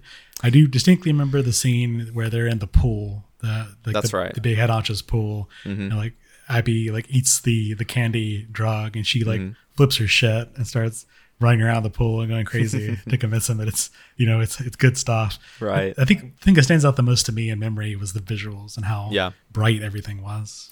So apparently, the production team was really inspired by a British artist named uh, Brian Cook, who paints these. Um, he mostly does landscapes, and he does it in like extremely like blocky, like primary and secondary colors. Like not a lot of um, what's the word I'm looking for? Like earthy tones, just like very gaudy, garish, like block colors, and that is very very well translated into this whole show like they keep that up consistently and it's always on point uh, the color design in this show is just immaculate and i would love to see more shows sort of take like a specific design or color aesthetic and just like completely commit to it just like they did in great pretender so I, I would say that the, the the the visuals of episode one that stuck out stood out to you, they maintained throughout the whole thing, and I'm very grateful to say that. I quickly googled Brian Cook and I completely see what you mean. Yeah, Yeah. absolutely inspired this guy's stuff. I get this show confused a lot with Super Crooks, another Netflix thing that came out within like a year of it. It doesn't look like it's connected at all, but maybe this. There's been a lot of said about the Netflixification of content, and I kind of have to wonder if anime is subject to this as well. These both have Yeah. almost similar designs in ways. The way the colors are flat, Mm-hmm. more so than traditional stuff. Well, I think that Great Pretender uses this to it to its advantage, you know, because it is a, it's a distinct aesthetic decision, um, and it it makes it it makes it uh, vibrant and interesting. But one thing I will say on that note, slightly different than what you were going for, is that I think Great Pretender probably could have benefited from a weekly episode release model because most of the episodes do end on like pseudo cliffhangers to get you interested in watching the next episode, but that's rendered mute on Netflix for reasons I don't have to explain. So I do kind of wish that this had been a streaming show on like something like Crunchyroll or HIDIVE or what have you, so that, you know, the anime community could have capitalized on this sort of, you know, weekly uh, heists that they're trying to pull off. You hear that, Netflix? When Steel Ball Run comes out, make it weekly. Please bring back JoJo's Fridays. It doesn't even have to be Friday. We can have JoJo's Friday on a Tuesday. I don't care. Just do it weekly. Like I know people have said it a lot. A lot of people like the um, binging format, but I'm, I'm just gonna put my flag in the sand. It's bad. It you is need to watch things every week No. to maintain hype. I, I think the problem the problem is like when it was new, like when House of Cards is coming out for the first season, it was the only thing of note. And I think the problem is Netflix has a does a not great job at marketing what they have. And they're not good at pushing what they have because they're always going on to the next thing, next thing, next thing, next thing, next thing. Um, I think the weekly model would help a lot, but I think just because of the glut of stuff they produce, it just gets lost in their soup. And you lose those individual shows that might be very that might be very good. And just it's, it's the it's the over choice problem. If you give a customer too many choices on the shelf, they just get overwhelmed and they go to the same thing they've had for 20 years. They're going to go back and mm-hmm. watch The Office or, or they're going to go back and watch Friends, even though, or, or Seinfeld, something akin to that. I guess to go back to Great Pretender, just because kind of a last thing, one, one thing that is very unique about it is that it mostly takes place outside of Japan and centers non Japanese characters, which is still hmm. pretty uncommon for anime if it's not like a fantasy thing.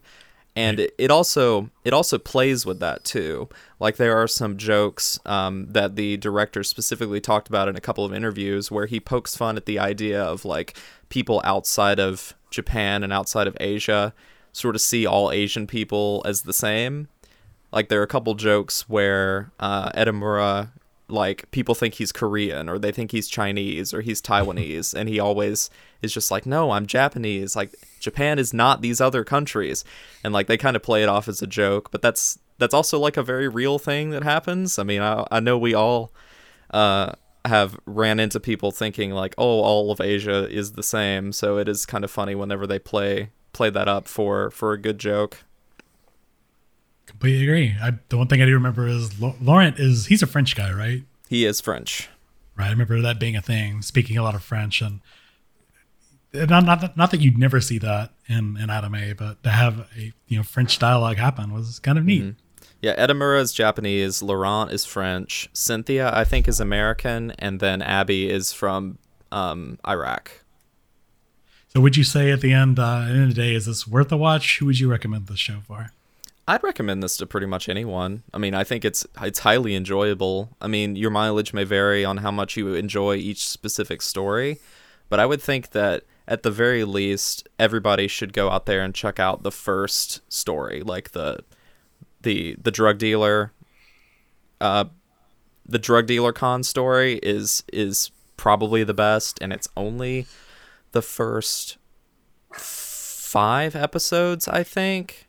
So if you watch that, it is a complete story, and if you want to keep going, definitely do that. But I, I think that that you, that specific story is like pretty standout. So yeah, go check it out. I would highly recommend Great Pretender. And the ending song is Great Pretender by Freddie Mercury. So that's awesome. Which means it'll never come out on physical media because that song is so expensive. They will just replace it with uh, Fly Me to the Moon again. A cover of a cover of a cover to lower the cost down. Okay, well, that being said, Bill, why don't you go ahead and hit us with your second Secret Santa pick? Austin, do you want to spoil it? Because uh, cause I, already- I spoiled yours. I think that'd be fair. Uh, hold on. Hold on.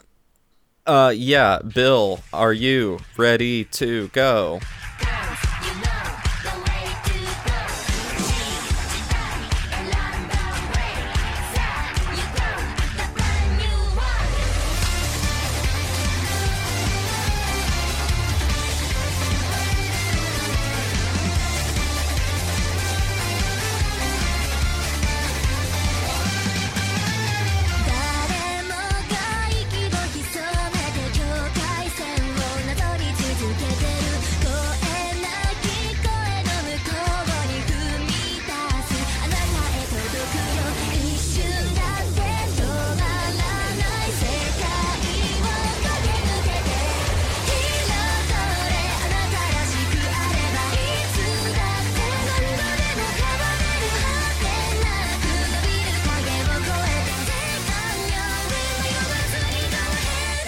ahead」The, the, the brand new world. Dun, You are dun, watching dun, dun, Brand dun, New dun. Animal, Yes. Um, another So- Netflix show. another Netflix show because it was Another- on Netflix. Nobody Another watched Netf- it. bec- Another Even- Netflix show even- with a great color palette. Mm, that's right. Yeah. Yep. Birdie, my dog Birdie agrees. Great color palette. Thanks, Brody. uh, so, st- stop, Stop. Sorry, Birdie's I'm barking. stop, Bill. Okay. Can you got? Uh, can nobody else hear my dog? No. I I only hear you. Okay. Yeah, I watched brand new Animal, uh, BNA on Netflix. It is a Studio Trigger show. Uh, shockingly, uh, if, if I recall, Tobias and Austin, you neither of you have finished it. With your love of Uh, Trigger. I have. I have. I have watched the whole thing. Oh, okay. Yep, I watched Oh, it. correct. I watched it not right when it came out, but probably a few months later. Hmm. Yeah, I watched up to the baseball episode, and you know, you peak then, you can't recapture that magic, so I stopped. But you missed I- such a that- good. s- Oh, great, great You missed- baseball episode.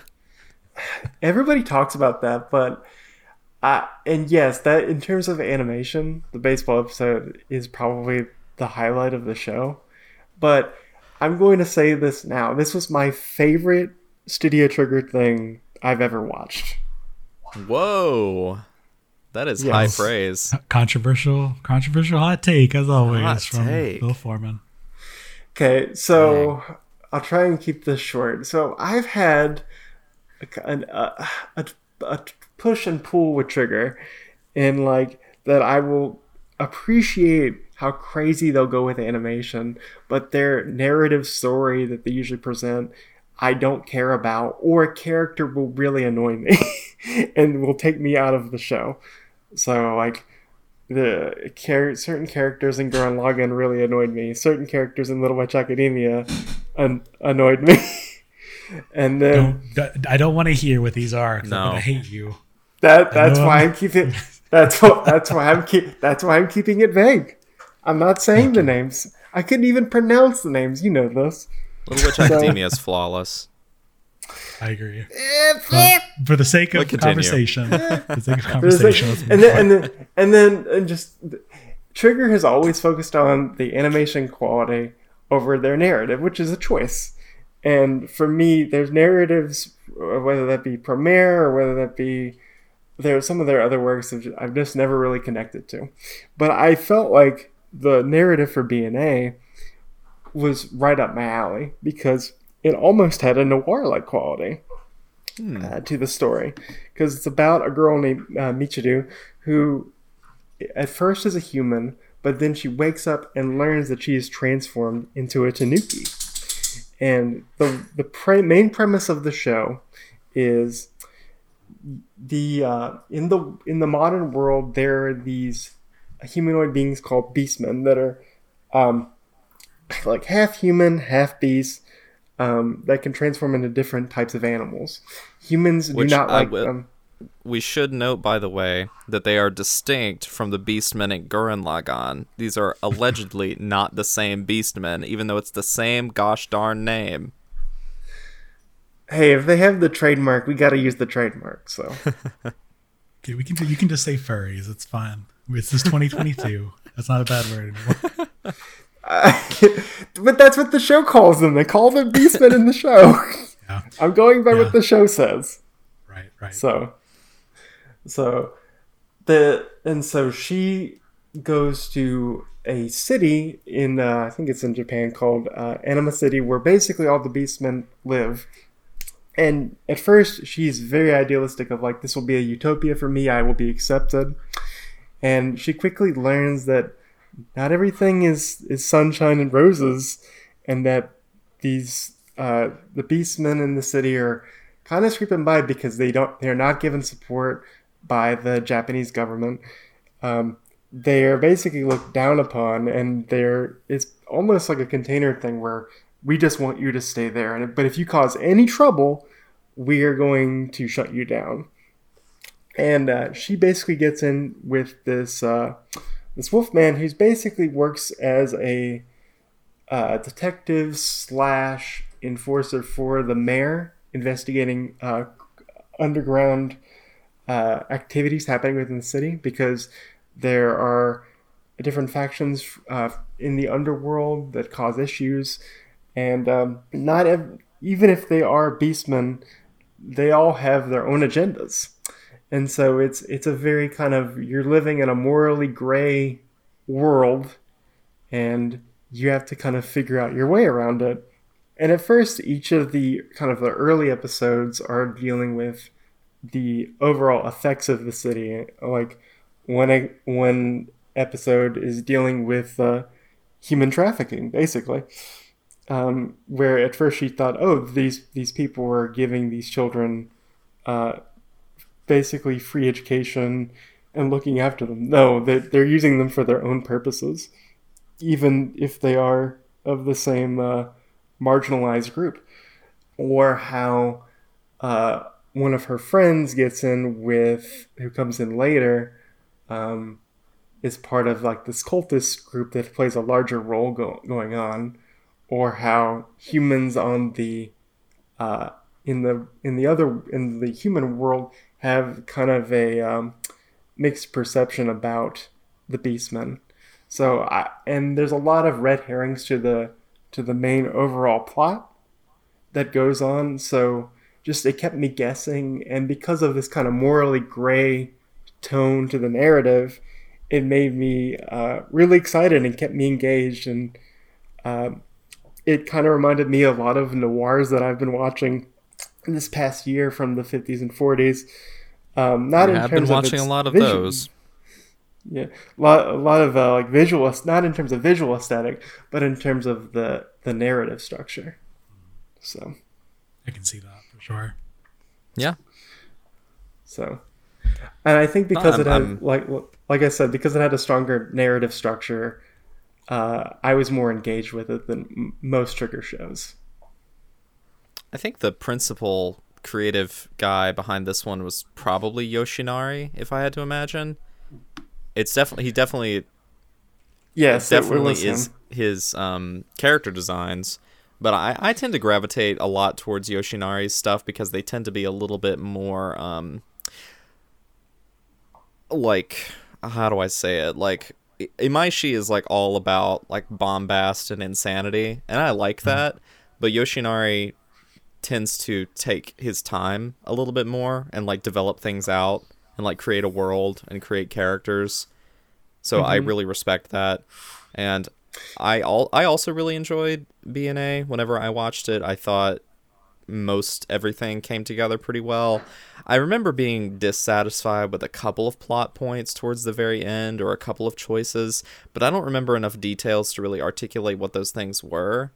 But I think my favorite episode uh, apart from the baseball episode being just like really fun was the mini arc with what is it the mermaid girl Yeah, we're basically right. the mermaid. The mermaid girl is uh, the daughter of basically the crime boss of Anima City, and she really wants to be with the humans. It's, it's almost kind of the plot of like the Little Mermaid, if you think about it, where in the plot of the Little she's like an online she's like an online idol or something right No, no. okay It's some. I think you're thinking of somebody else. But she basically Maybe. wants to hang out with uh, humans, and she gets invited to this party, and Michiru kind of tags along. And at this party, they have a.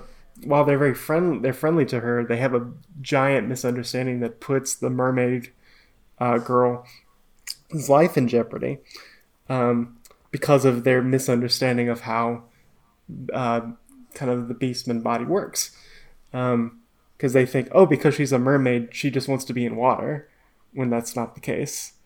Um, and there's like a whole bullying angle or something like that too or like a misunderstanding yes, yeah, uh, yes, they're ex- exactly on the on the head. And uh, while this series is over, and I, I think it's basically wrapped up. If they wanted to go back to this world, I think they could because it felt like a real breathing world with uh, other characters going on, and just it's it's it the it ever it kept evolving. Um, so, uh, I I fully enjoyed it, and I will say, um, if you are into um, sort of uh, detective type narratives, if you're into uh, stuff with like a lot of red herrings, you'll probably dig the show. Um, I'll also say I love the music. Like the opening song is really catchy. And I love the ending song. it was Mm, both uh, loop, good. loop in my head, loop in my head for a while. but um, yeah, it, it makes me also want to check out their other Netflix uh, exclusive, uh, the Cyberpunk 2077 tie-in, because I think if it's the same crew that did BNA, they probably knocked it out of the park for Cyberpunk, because I could see them having very similar tones and vibes. So I'll have to check that out. I could probably Yeah, I think to uh, that, Cyberpunk yeah. is Cyberpunk definitely feels more like a trigger thing holistically.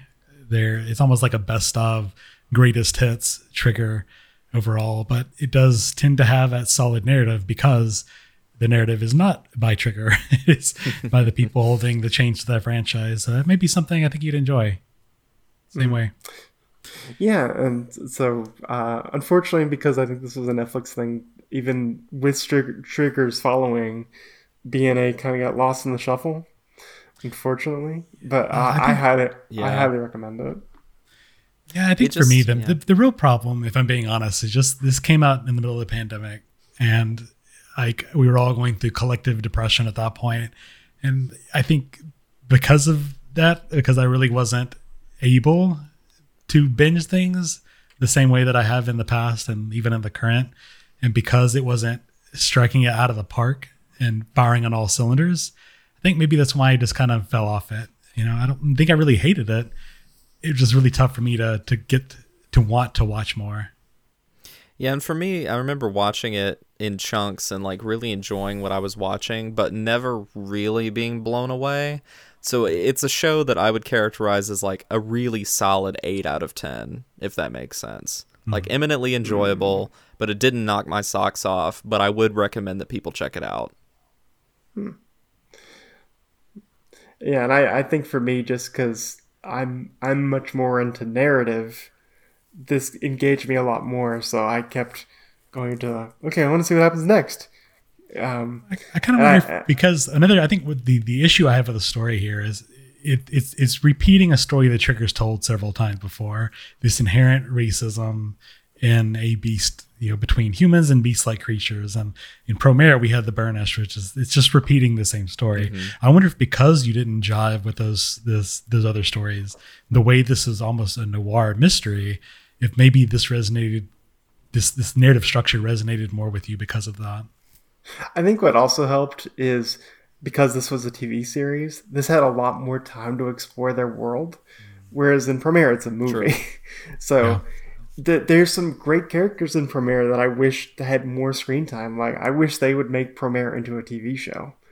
I, I think I would enjoy Promare a lot more if that was a TV series where things were more fleshed out and we could see more of like the fire crew. I loved the fire crew in Promare, and I wish they they're basically just there as like, isn't this a cool character design and like a cool one cool line or two? Uh, but we got to keep going. So I I think because it was a, a like i I'm repeating myself, but because it was a TV show, and they were able to explore different aspects of the world, I was was able to stay more engaged. kind of, kind of looking into it now, it looks like it's only 12 episodes too. I guess I was under the impression this was a two cour series, which seems excessive for me, but yeah, maybe at 12 episodes, I should go back and really revisit this all the way through. But uh, there there are some similarities between uh, this and Promare in terms of their narrative, which I, I won't spoil. There's there's one for sure. re- there is one obvious thing that just made me go, eh, okay. Well, I guess you have to do that again. Pe- But, people uh, people rag on people rag on Makoto Shinkai for telling the same story, but yeah, pro, it's- Trigger they're not immune to that to that either. Oh, for sure. No, I think like, starting here, starting with Promare, a lot of their visual designs and color designs, they kind of repeated too. Yeah. There's a lot of pinks and hmm. purples and neon colors that were in Promare and very present in BNA and even in a Cyberpunk, of course. Mm-hmm. Uh, similar color palette. Hmm. I mean, change, change a something more? couple, change a couple aesthetic choices and a couple of world design details. I mean, from what I've seen of the cyberpunk anime, which is admittedly not much, it's like, well, it, it feels like, well, this is the this is like the edgy version of Brand New Animal. yeah, I can see that. All right. Well, any sort of closing thoughts on BNA, Bill?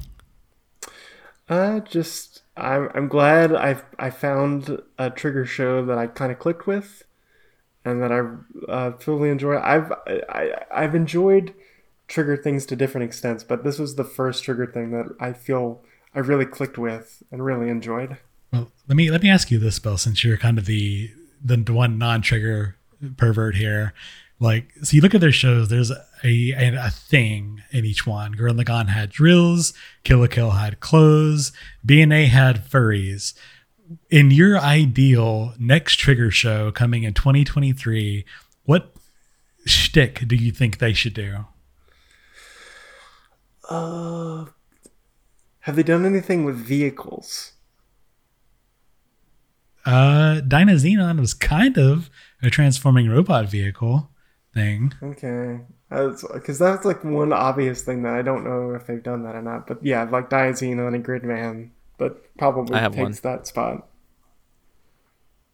I have one. Um, I'll go What for it, Austin. Go. Uh, magnets, because we need Trigger to let us know how those work. Exactly. That would be a fun show. Magnets. Brand new magnet. BNM. you heard it here, folks. First, folks. 2024. All right. Well, great show. Go check that out. I think I'm going to close this off here with my last Secret Santa choice. This was the, the main thing I knew I was to, this immediately was my priority. Uh, Housing Complex C made it simply because it was four episodes. But the thing I knew that I was to watch, beyond a shadow of a doubt, was Spance Daddy. I mean, yeah. Space Dandy. Space Dandy. Woo! He's a dandy guy in space.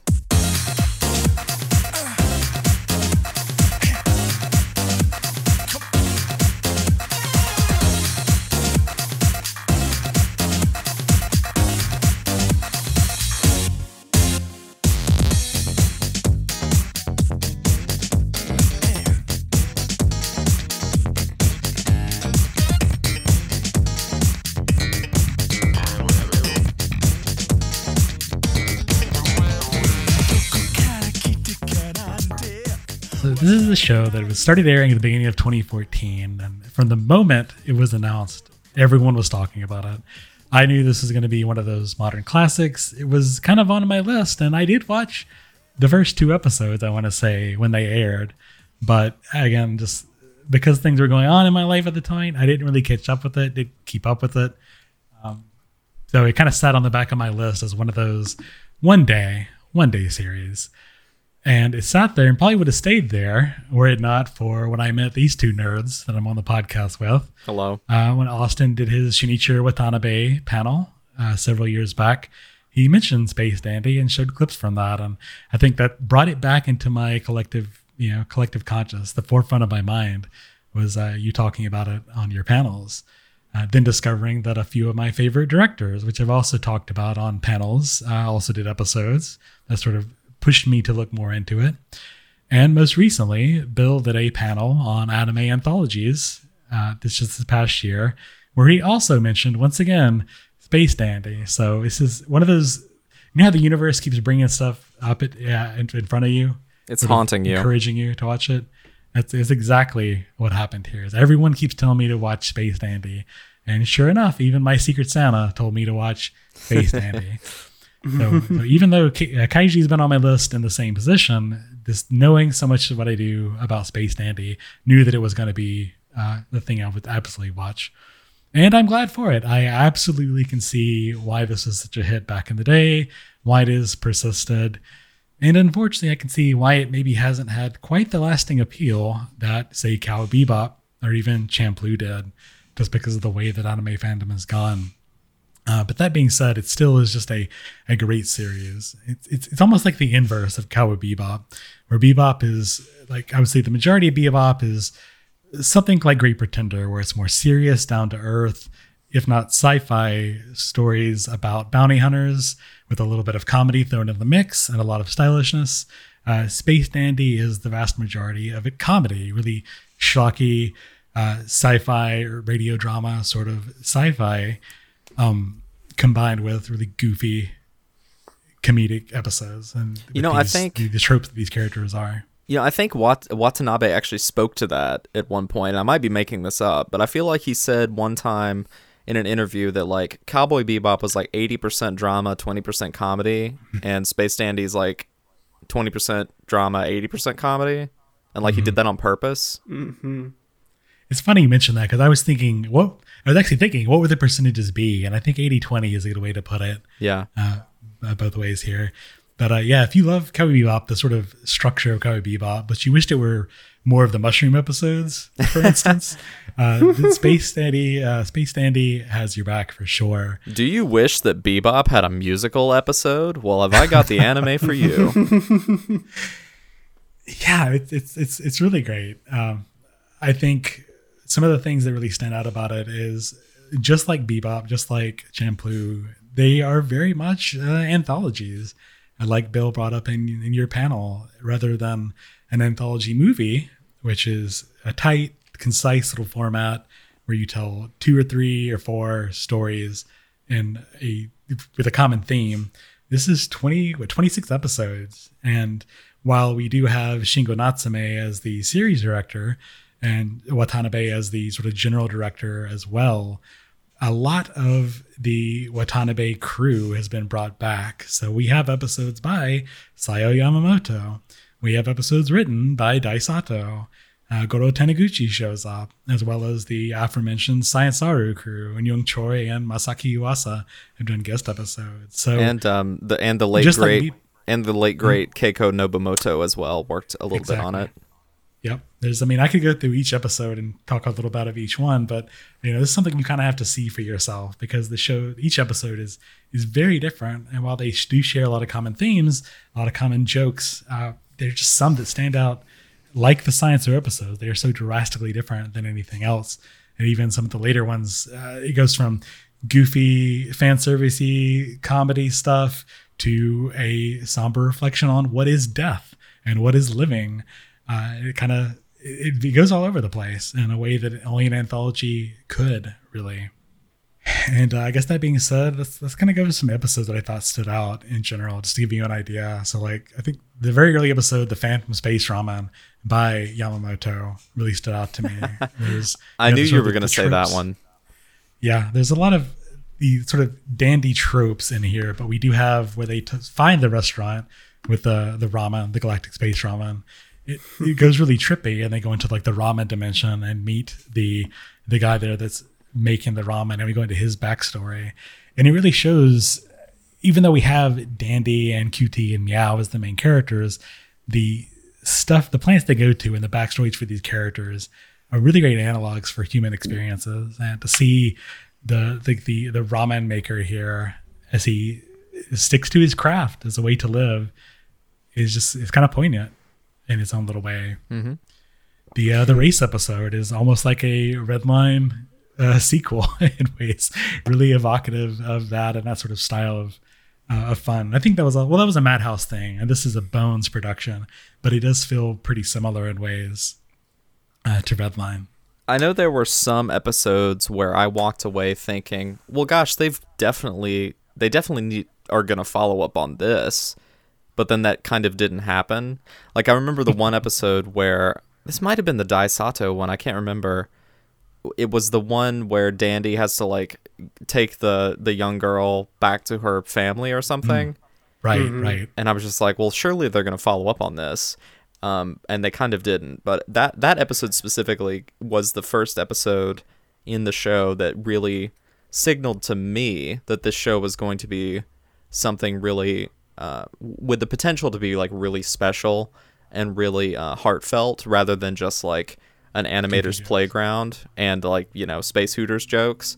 Um, and it's de- it definitely is a lot of that um, but it also has some of those episodes that eh, they really do tug on your heartstrings like the episodes where late late way later on in this series with like what's her name? Like scarlett's backstory?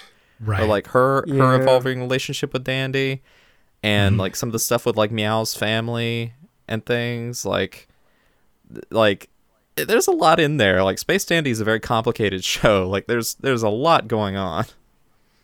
It, it Yeah, goes through sure. a lot of mood. sw- It goes through a lot of mood swings Yeah. where some episodes are extremely goofy and funny, and some are really somber, and other ones are very poignant, like the the Scarlet one you pointed to. I, that that almost kind of has a look a, a, a tragic ending where it's almost like a, a lost love type ending to that episode, um, which you, you wouldn't expect when you first see like the promos for Space Dandy, as just like oh it's it's he's just he's just a goofy like Johnny Bravo type idiot who, who doesn't really know what he's doing. A goofy Um, guy you- in space. Yeah. Yeah, you you wouldn't expect that sort of poignancy in Space Dandy. I, I like that you bring up uh, Scarlet. I really liked the stories that we got for both of the female characters. The seeing sort of Scarlet rather than just be the nagging person at the at the desk. We see a little more about her, and even Honey, the uh, I guess the the eye candy character from the aptly named Boobies uh, restaurant. Like she gets a lot more story as it goes on, and I kind of appreciated her more than just you know there for for fan service reasons. Don't they reveal? I can't. It's been ages since I watched this. Don't they reveal that she's like some kind of like wunderkind, like super genius or something? I can't remember. She's she's a member of a Cloudian, a like a species that keeps memories in clouds. Mm. And like we see, she's well, she's a half Cloudian apparently, and so she has a ton of yeah, she has a ton of knowledge, ton of information uh, stored in in her brain, and yeah. I really like that. I really like you mentioned every character gets their time to shine, and like when you go to Meow, the uh, Beetlejuice planet, and it's stuck in the Groundhog Day scenario, and I, I thought that was great. You're right because we have a an adult who goes back to his hometown, a very rural place. You see the people that never leave the hometown that have just stuck in the highlight, you know, the the, the peak of their life and their teenage years, the people that just can't seem to escape, and it's something nos- like nostalgic in a painful way about revisiting that. Um, if you guys have like ever gone back and revisited your old haunts from when you were a kid, it kind of it feels good, it feels bad in the same way, and they really touch upon that. Uh, I really like the QT episode where he falls in love with the coffee maker Aw. and eventually turns into a giant robot to, to stem the robot revolution that the I think is a toaster or a microwave Something robot like starts. Uh, I of course love the the Uapa, the Yuasa episode with the fish, the little fish astronaut tries to get up to his planet to find that he's actually been completely forgotten about, and sees everything burn up, and he himself burns up because he's forgotten about by his family and loved ones. What, what was really What was that episode like where they land on the planet where like there's this these like rival countries, but it's only like a few people, like the Vestians versus like the the Sweaterians or something. Yeah, it's like the vest versus the underwear. That's Like right. The, pantsuit, the pantsuit versus the the vest, and that was pretty funny as well. Oh man. Uh, I what did you them- What did you think the- of the? Uh, oh, go ahead, Bill. Uh, I just, just if we're talking just episodes we loved, I, I love the musical episode, the one where they go to the he goes to the high school planet. It's it's like Beverly Hills. Not it's not Yeah. Beverly Hills High, but it is it is I Beverly Hills High. that. Close yeah, enough. Oh, I they call it do? Beverly Hills. Okay, and basically it's like they saw they they saw like a High School Musical or some sort of equivalent musical and said we're gonna do that. Um, and that's just a lot of fun because Dandy goes in and thinks he's like super cool. And no, you're even below the j- the janitor. uh, and just him him trying to uh, get up the hierarchy with his musical abilities is quite fun. Uh, I, I don't. Bill, mean I, it's- am I sorry, don't- but I despise that episode. I'm sorry, Bill. Oh, really? I, I, I was too, I'm too old for High School Musical. I think the whole thing is is schlocky trash. I don't like that genre at all. So the fact that I get it, it was funny. I like the fact that they dub. And by the way, I watched the dub on this, which is the choice to make. Uh, I will say as a dub hater, watch the dub. I appreciate that they did give like do an, a, a dub adaptation of the songs. I just despise the High School Musical thing, and unfortunately, Oh. that kind of cut into my enjoyment of it. I thought it was. I appreciate the work, but I didn't like it. well, I, I guess just I, I'm more akin to liking musicals, uh, and and like you said, I I'm not a dub watcher all the time, but the the, the dub that Funimation did at the time, uh, does a fantastic job. I think Ian Sinclair is the voice of Dandy. Yes. He does a fantastic job, and um, uh, oh, what's her name? She's the voice of uh, Scarlet. She's also the voice of uh, Luffy. Oh, um, Colleen Clinkenbeard. yeah, Colleen Clinkenbeard is the is the voice of Scarlet, and she's great. And it just seems like the dubcast just had a ton of fun uh, doing the show. So uh, yeah, I would highly recommend the dub. The dub is And pretty one- excellent. One flourish on the dub that I don't think they did in Japanese is that they put like a auto tune filter on the voice of QT for the English Okay. dub, and I think it, it definitely makes it have that sort of uh, robotic but still kind of cutesy quality to that um, to complement that actor's performance. And I don't think they did that in the Japanese version. I think it's just like maybe there's like a, like a mild filter, but it's not done in that like auto tune way where you can obviously hear that it's like filtered through something. I, I watched this with the dub with the subtitles on, as, I usually would would watch subtitles regardless. And I, again, if they're just comparing the two, seeing both reading and hearing it, I think the dub added a lot of character to this.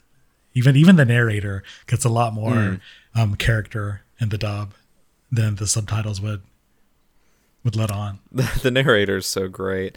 Um, Yes. What did what did you think of the the villains overall that were following Dandy throughout his adventures? I, I enjoyed it. I think one of the cool things, you know, about Bebop, for instance, is that we don't really hear that much about Spike's backstory except in like three episodes where they shows up. And likewise here, we get a lot of backstory that's hidden in the marges. We learn as time goes on about the what the Jaicro and the Gel Gel the, the something Gelgoog. The yeah, the Gelgoog Empire is the, the bad one. The Jaicro or the is the guy like in the rock and roll episode uh, who runs the that. Like we hear about these these empires in the background. We hear about the alien planets and the alien registration. We get a lot of this this meat, I guess this backstory in the margins in a way that again it doesn't matter, but it's kind of interesting. And and likewise, I liked Doctor Gel and B as recurring villains. They're they're just fun character designs. Like Doctor Gel is he's a he's a monkey. He's an orangutan. With he's got like a he looks like a One Piece character actually. Now that I think about it, he's a monkey man, but he's got this goofy looking hair and a hat. He's got a, a monocle, which is the big G because the the Empire. Like he looks like a One Piece character, really silly. And the ship they ride around in looks like the head of the um, Statue of Liberty, but it's got a ball gag on it. It's just very out there and strange. And something about it, it's kind of it's it's stylized in a way. And you know, speaking of stylized, the opening, the opening and the Oh, ending, to be honest, were great. I loved. I listened to Viva Namida every single time. It's so it's, it's such, such a a good bop. song. Great It is. song.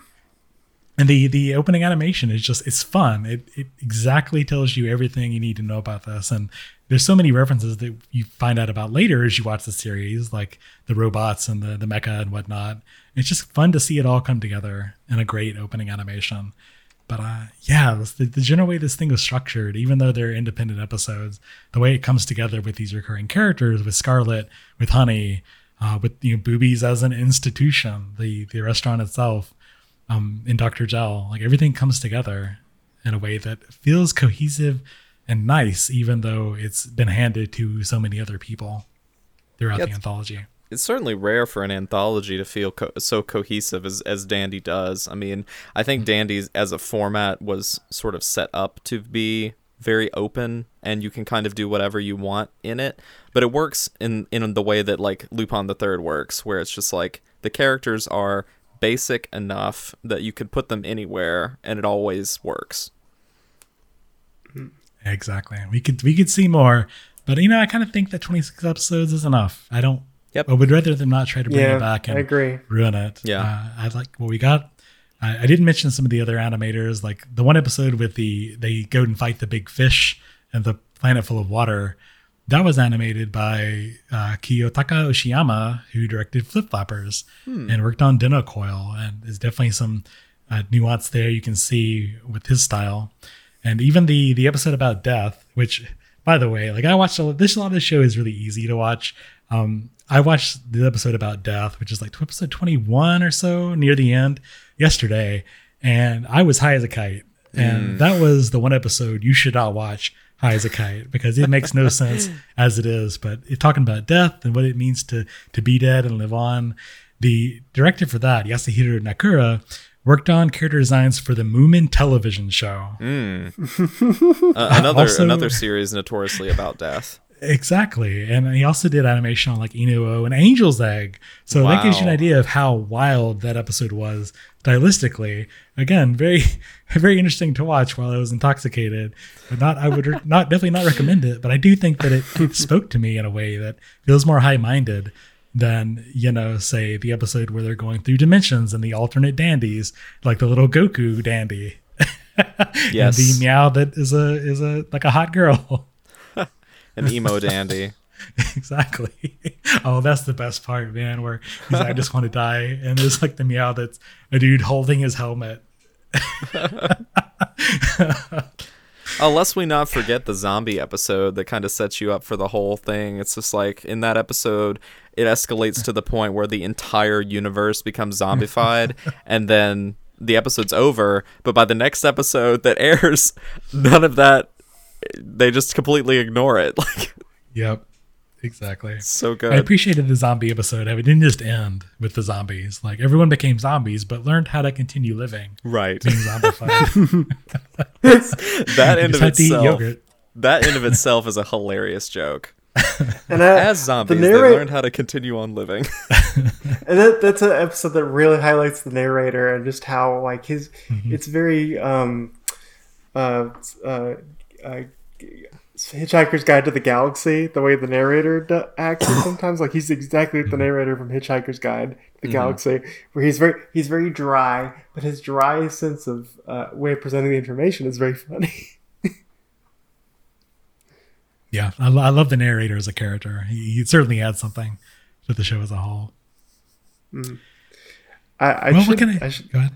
so I, I forgot to I remember when this show came out this show was a Cartoon Network exclusive I think where it aired ex- fir- Yep. it aired here first and I I- think it's gained a appreciation as time is going on but I think people were a bit bummed out because when they saw Watanabe's name they thought they were going to get more bebop based off the initial promos and uh, that kind of made people kind of not as engaged with it when it first came out, like in 2013. But I think as Yeah. time has gone on, people have really appreciated it more. Yeah, and this this show is significant for a number of reasons, but it's also historically significant in that regard because I think this was the first show where they started using the phrase simuldub because mm-hmm. it was coming out here in English Yeah. first, and then it would come out a few hours later in Japan. But you know, of course, they would finish the episodes in Japan first, and then send them to the U.S. to be dubbed like really quickly. And before that, there was really not a precedent for like weekly anime dubs being done by American companies. Like that just was not a thing. And now, nowadays, you know, with stuff like Spy Family and Chainsaw Man, I mean, there's a little bit more of a slow turnaround. It's maybe like two weeks. But nowadays, we get dubs almost immediately. Like that, and that was just not the case in like 2013. Right, exactly. Hmm. I think that may have caused me to let it slide by the wayside at that point. We didn't we didn't know that the Space Dandy dub was going to be amazing. So the fact that that was what was coming out first, like of course most weebs like us, like at least with me, I'd rather watch the the the sub the Japanese with English subtitles. I think maybe that put me off a little bit uh, watching at the time, but I'm glad that I have been corrected. Uh, only uh, only like eight years later. Only eight years later. Yeah. What is It's- it's- time? yeah. What's I I don't really know what else to say other than it is a great time. I'm incredibly glad I watched it. Thank you, Secret Santa, for putting this on my list and making me finally, much to Austin and Bill's enjoyment, sit down and watch all of Space Dandy. It was uh, a great time and I loved it. Would absolutely recommend it, and I probably will be trying to find a physical release of this because I feel like it deserves a spot on my shelf. I have one if you want to just look at it. Just look at it. Yep. Those of you who know me like i'm not a big physical kind of guy i'm perfectly fine with keeping digital files on hand and, and whatnot but if i want something particular on my shelf that means it's i either found it cheap or i wanted it there in particular and this feels like a show that i want in particular to be on my shelf All right. Well, I guess that wraps us up here. We are almost at the two hour mark. So I think we've discussed anything. Any closing thoughts on either the Secret Santa thing as a whole or any shows we watched? I love Anime Secret Santa. I think it's really fun. I will continue to participate in it every year that I remember to sign up for it for as long as it's around. And uh, whoever's running it next time, whether that's Vinny or Corey or somebody else, as long as it's not me, uh, I will be there. So this was a really fun time. And thank you to whoever my Santa was. Great picks. And I will watch Kill Me Baby one day. Uh, I'm really glad that I got over my worriness and finally did this. This was a lot of fun, and it got me to explore things on my backlog that I might not have gotten to. So I, I think it's a genius concept. I hope it keeps going as long as it can, and I can't wait to do it next year. Yeah, completely agree. Um, I now that I have my Anime Planet set up, I've actually been using it, watching all the seasonally stuff, and I'll probably continue to use it. So nothing else that encouraged me to cover that hurdle, and the next year rolls around, I'll certainly be participating as well.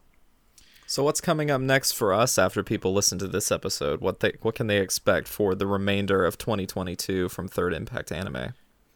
Well, just like we've given you guys, our audience, a Christmas present, you will also be getting a, uh New Year's present. We are going to do a best of 2022 list. Uh, for those of you who are older fans, may remember we would do top 10 lists at the end of every year as blog posts on our website. But uh, as Austin said earlier, we're podcast, damn it. We're not a bloggers. We should put the stuff in audio format. So hopefully within the next week, you will be getting a stitched together episode with all of us talking about our favorite things, whether it be anime or video games or television shows or anything. Uh, we'll be talking about what 2022 meant to us.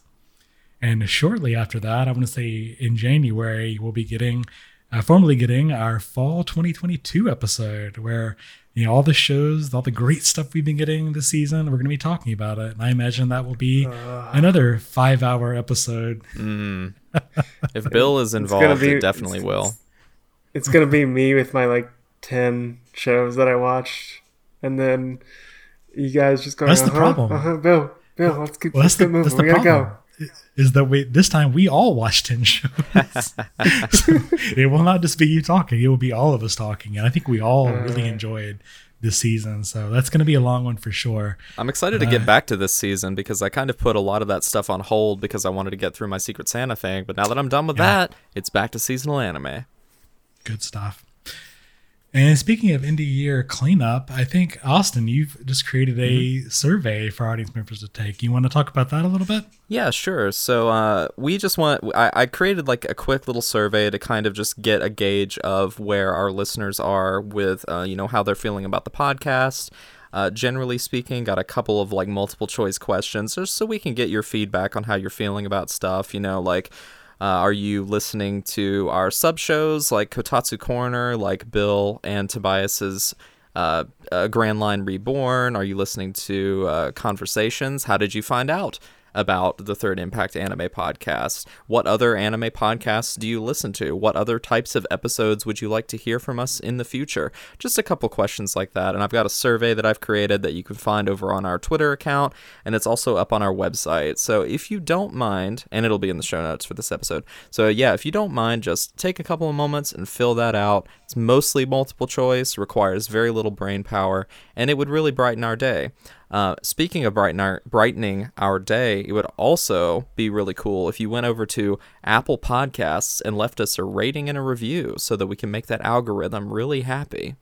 Exactly. Like, um, you know, listening to podcasts, there's a lot of platforms out there, but Apple is the one that seems to matter the most. So if you have an Apple account, if you don't, if you could take the time just to sort of download iTunes real quick, just to give us a review, that's a big ask, I know, but that would help us out a whole lot. We haven't gotten a review in like over a year, and I think that's a shame. So if you're listening out there, be our favorite person of December 2022. You will get a, a metaphysical gold star from me specifically if you go on there and write us a review. But if um, reviews really aren't your thing, if maybe you're listening to this episode in the far future and the survey link isn't active any longer, you can certainly send us feedback. Our main website is thirdimpactanime.com, where we have all the old blog posts we talk about. We have episodes, link, links to our episodes, as well as show notes there. Um, we also have a Patreon that you will find linked there as well. So maybe you really like this podcast and want to support us in a way that isn't downloading iTunes, you can throw us a few bucks that way, get access to a few exclusive uh, roles and channels in our Discord server, and the eternal, undying love of us, us three people, and everyone else on the podcast. However, if you want to speak to us individual, we all are social media nerds. Uh, Austin, where can people find you on the internet? People can find me most easily over on Twitter while it still exists and is usable at Bebop Shock. You can also find me on Mastodon at the same thing. And Bill, where can people find you on the internet? Um, right now in the social media wild west world that we're living in, I'm still on the Twitter, seeing if the ship will go down at WB Foreman 999. We'll see if any other of the ships or airplanes are able to take off, based off the metaphor that you prefer.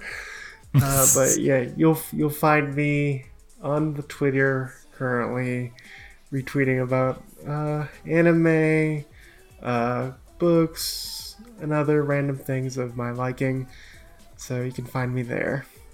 People should also join our Discord.